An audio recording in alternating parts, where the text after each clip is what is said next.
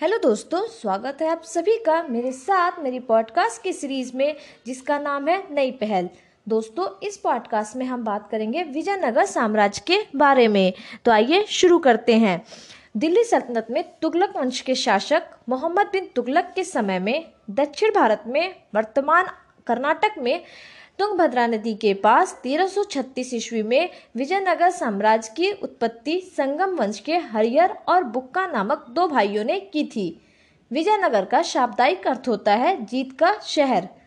हरियर और बुक्का पहले वारंगल के काकती राजा के यहाँ सामंत थे और बाद में काम्पली, जो कि आज कर्नाटक में पड़ता है, के राजमंत्री थे। यानी बाद में वो काम्पली के राजमंत्री बने।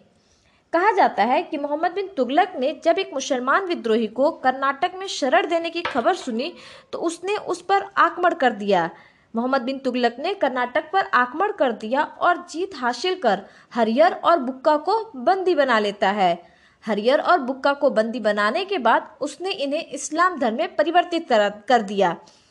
परंतु गुरु विद्यारण ने हरियर और बुक्का को इस्लाम धर्म से पुनः हिंदू धर्म में परिवर्तित किया।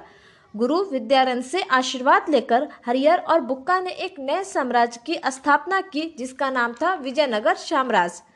विजयनगर साम्राज्य में कुल चार वंश, वंशों ने शासन किया। सबसे पहले संगम वंश ने, और जिसके संस्थापक थे हरियर और बुक्का। फिर शालू वंश आते हैं, जिसका संस्थापक नरसिंह शालू था। उसके बाद तुलु वंश आता है, जिसका संस्थापक वीर नरसिंह था, और उसके बाद आरविडु वंश आता है, जिसके संस्थापक तिरुमल थे। तुलु वंश का एक महान राजा होता है, कृष्णदेव राय। अगर विजयनगर साम्राज्य की राजधानी की बात की जाए तो उसकी राजधानी थी हम्पी। विजयनगर साम्राज्य के खंडहर तुंगभद्रा नदी पर स्थित है, और इसकी राजभाषा तेलुगु थी। अगर इनके पूर्व राजधानियों की बात की जाए तो वो अनेगुंडी है, बेनुगोंडा है और चंद्रगिरी है।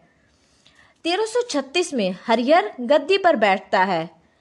उसे मैशूर के हौसला शासक और मदुरै के सुल्तान के साथ टकराना पड़ता है। हौसला राज्य 1346 तक विजयनगर साम्राज्य के अंतर्गत ले लिया जाता है। देखा जाए तो विजयनगर साम्राज्य आरंभ में एक सहकारी राजव्यवस्था था।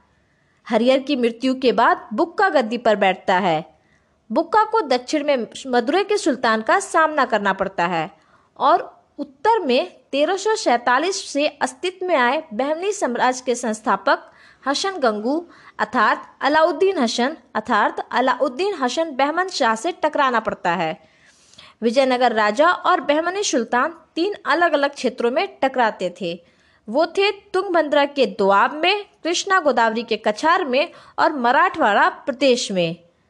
बुक्का प्रथम के समय का तेरह सौ चौवन ईस्वी का एक अभिलेख प्राप्त होता है, जिसमें मालामाई नामक महिला सती हो जाती है और इसका प्रमाण उस समय के बुक्का प्रथम के समय के अभिलेख से प्राप्त होता है।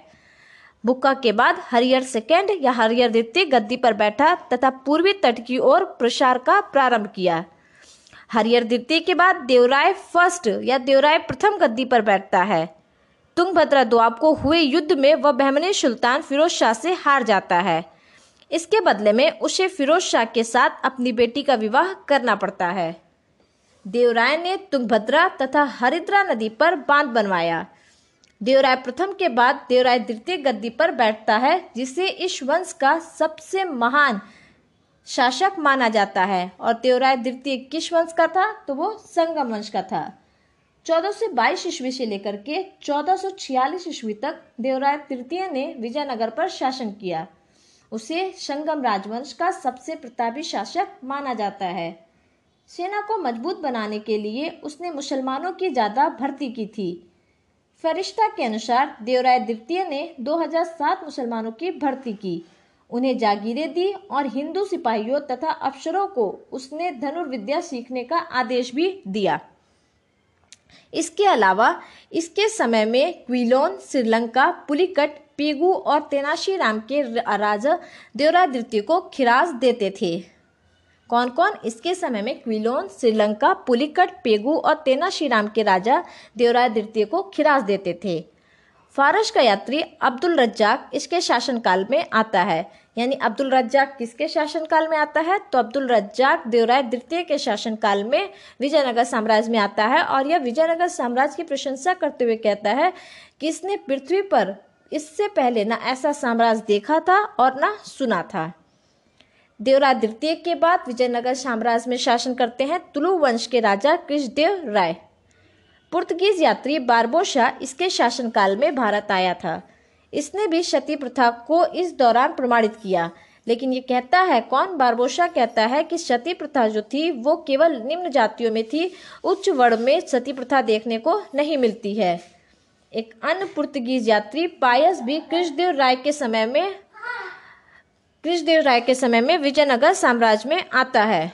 और इसने विजयनगर साम्राज्य की समृद्धि को देखते हुए उसकी तुलना रोम से की थी। इसके बाद अगर हम लोग बात की करें तो कृष्णदेव राय ने 1509 ईस्वी से लेकर के 1530 ईस्वी तक शासन किया। कुछ इतिहासकार उसे सभी राजाओं में सबसे महान मानते हैं। उसने बीजापुर तथा गुलबर्गा पर अधिकार कर लिया था। कृष्णदेव राय का उत्तराधिकारी सदाशिव राय था। इसके समय में वास्तविक सत्ता राम राजा के हाथों में थी। दक्षिण के अन्य राजाओं जैसे चोलो और विजयनगर के विपरीत कृष्णदेव ने नौसेना के विकास की ओर कोई ध्यान नहीं दिया था। पेस, बारबोसा और न्यूनिस आदि विदेशी यात्रियों ने कृष्णदेव के प्रशासन की प्रशंसा की थी। कृष्णदेव ने संस्कृत और तेलुगु के साथ साथ कन्नड़ और तमिल कवियों को भी अपने दरबार में आश्रय दिया था। कृष्णदेव राय ने एक पुस्तक भी लिखी थी जो कि तेलुगु भाषा में थी, जिसका नाम था अमूल्य, अमुक्त माल्यद। और इसमें इसने विजयनगर साम्राज्य के वर्णन किया है। बारबोशा, जो कि कृष्णदेव राय के समय में विजयनगर साम्राज्य की यात्रा करता है, उसने कृष्णदेव राय के साम्राज्य में व्याप्त न्याय और क्षमता के लिए उसकी प्रशंसा की है। अगर बात करें कि आखिर आखिर इतना बड़ा साम्राज्य खत्म कैसे हो गया या उसका पतन कैसे हुआ? तो इसका पतन तालीकोटा की युद्ध, तालीकोटा के युद्ध को ही बन्नी हट्टी का युद्ध कहा जाता है और उसी को राक्षस तांगड़ी का युद्ध भी कहा जाता है, इसके द्वारा हुआ। यह युद्ध 23 जनवरी पंद्रह को हुआ था। यह युद्ध उस वक्त के जो राजा थे, वो तो सदाशिव राय थे, लेकिन मेन जो था, वो उनका मंत्री राम राजा था। उसके बीच तथा दक्कन के सल्तनतों के बीच हुआ था। और वो कौन कौन थे? अहमदनगर, बीजापुर, गोलकुंडा और बीदर। लेकिन इसमें जो नेतृत्व करता है, वो बीजापुर का शासक आदिल शाह करता है।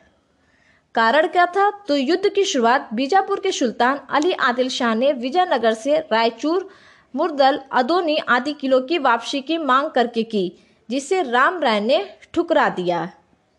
उसके बाद अहमदनगर, बीजापुर, गोलकुंडा और बीदर ने मिलकर के इस युद्ध का, इस युद्ध का विचार किया या इस युद्ध की प्लानिंग की। इस युद्ध में पहली बार मुसलमानों ने तोपों का प्रयोग किया था। इस युद्ध में गोलकुंडा और बरार में शत्रुता थी, इसीलिए बरार ने इस युद्ध में भाग नहीं लिया। इस युद्ध में विजयनगर साम्राज्य की हार होती है। और इसी के साथ दक्षिण भारत में अंतिम हिंदू साम्राज्य का पतन हो जाता है।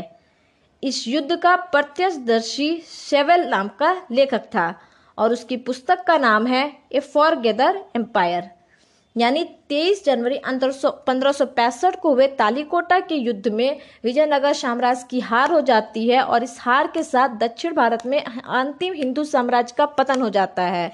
और यह युद्ध अहमदनगर, बीजापुर, गोलकुंडा और बीदर के बीच में होता है।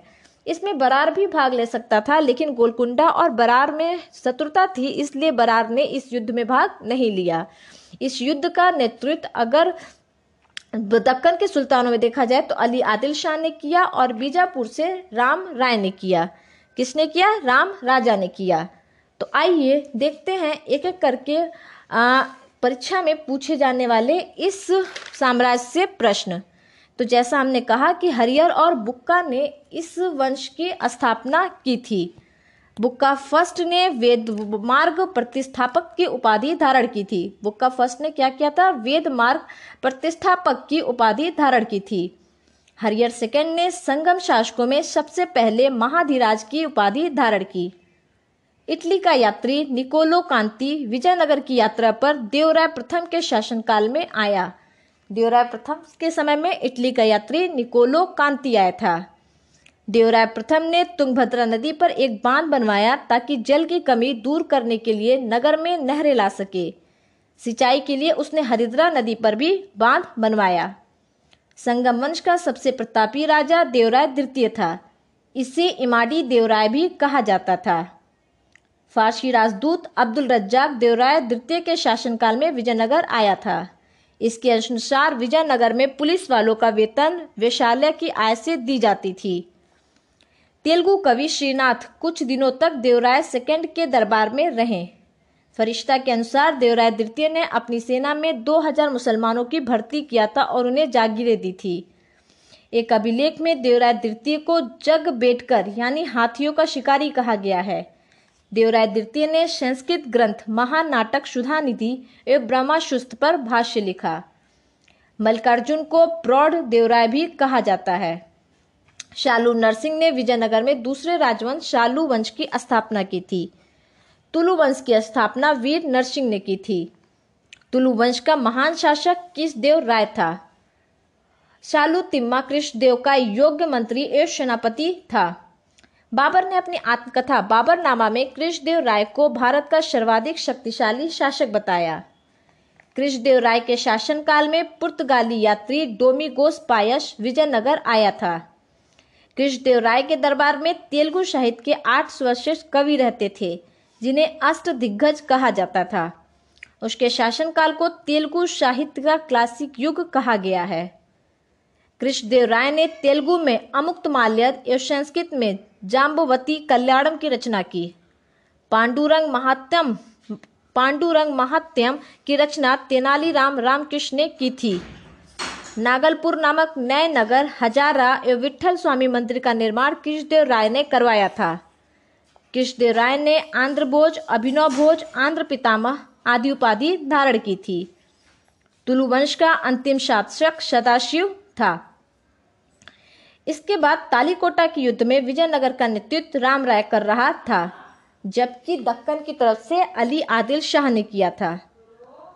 तालीकोटा युद्ध के बाद सदाशिव ने तुरुमल के सहयोग से पेनुकोंडा को राजधानी बनाकर शासन करना आरंभ किया।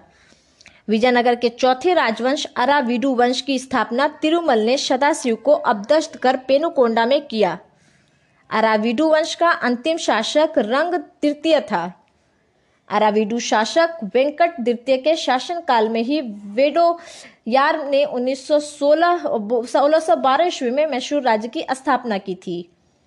विजयनगर साम्राज्य की प्रशासनिक इकाई का क्रम घटते क्रम में अगर देखा जाए प्रांत, जिसे मंडल कहा जाता है, कोट्टम या वल, वलनाडु जिसे जिला कहा जाता है, नाडू मेला ग्राम, पचास ग्राम का समूह, उसके बाद उर ग्राम आता है। विजयनगर कालीन सेना नायकों को नायक कहा जाता था। ये नायक वस्तुतः भू सामंत थे, जिन्हें राजा वेतन के बदले अथवा उनकी अधीनस्थ सेना के रख रखाव के लिए विशेष भूखंड देता था, जो अमरम कहलाता था। कड़िक नामक आयंगर के पास ज़मीन के क्रय विक्रय से संबंधित समस्त दस्तावेज़ होते थे। विजयनगर साम्राज्य की आय का सबसे बड़ा स्रोत लगान था। भू राजस्व की दर उपज का एक बटा छठवां भाग था। विजयनगर साम्राज्य की आय का सबसे बड़ा स्रोत लगान था। भू राजस्व की दर उपज का एक बटा छठवां भाग था।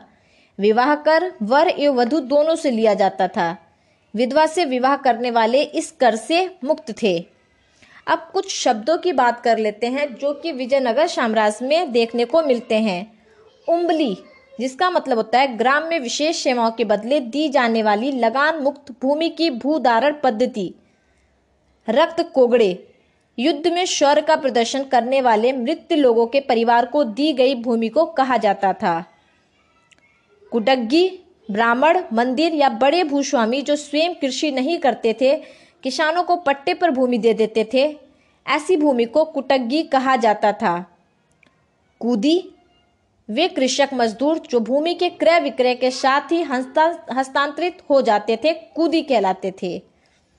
विजयनगर का सैन्य विभाग कदाचार कहलाता था और इस विभाग का उच्च अधिकारी, दंड नायक या सेनापति होता था। टकसाल विभाग को जोरी खाना कहा जाता था। चेट्टियों की तरह व्यापार में निपुण दस्तकार वर्ग के लोगों को वीर पंजाल कहा जाता था। उत्तर भारत से दक्षिण भारत में आकर बसे लोगों को बड़वा कहा जाता था। विजयनगर में दास प्रथा प्रचलित थी। मनुष्यों के क्रय विक्रय को वेशवाक कहा जाता था। और इसका पता देवराय द्वितीय के एक अभिलेख से होती है। मंदिरों में रहने वाली स्त्रियों को देवदासी कहा जाता था।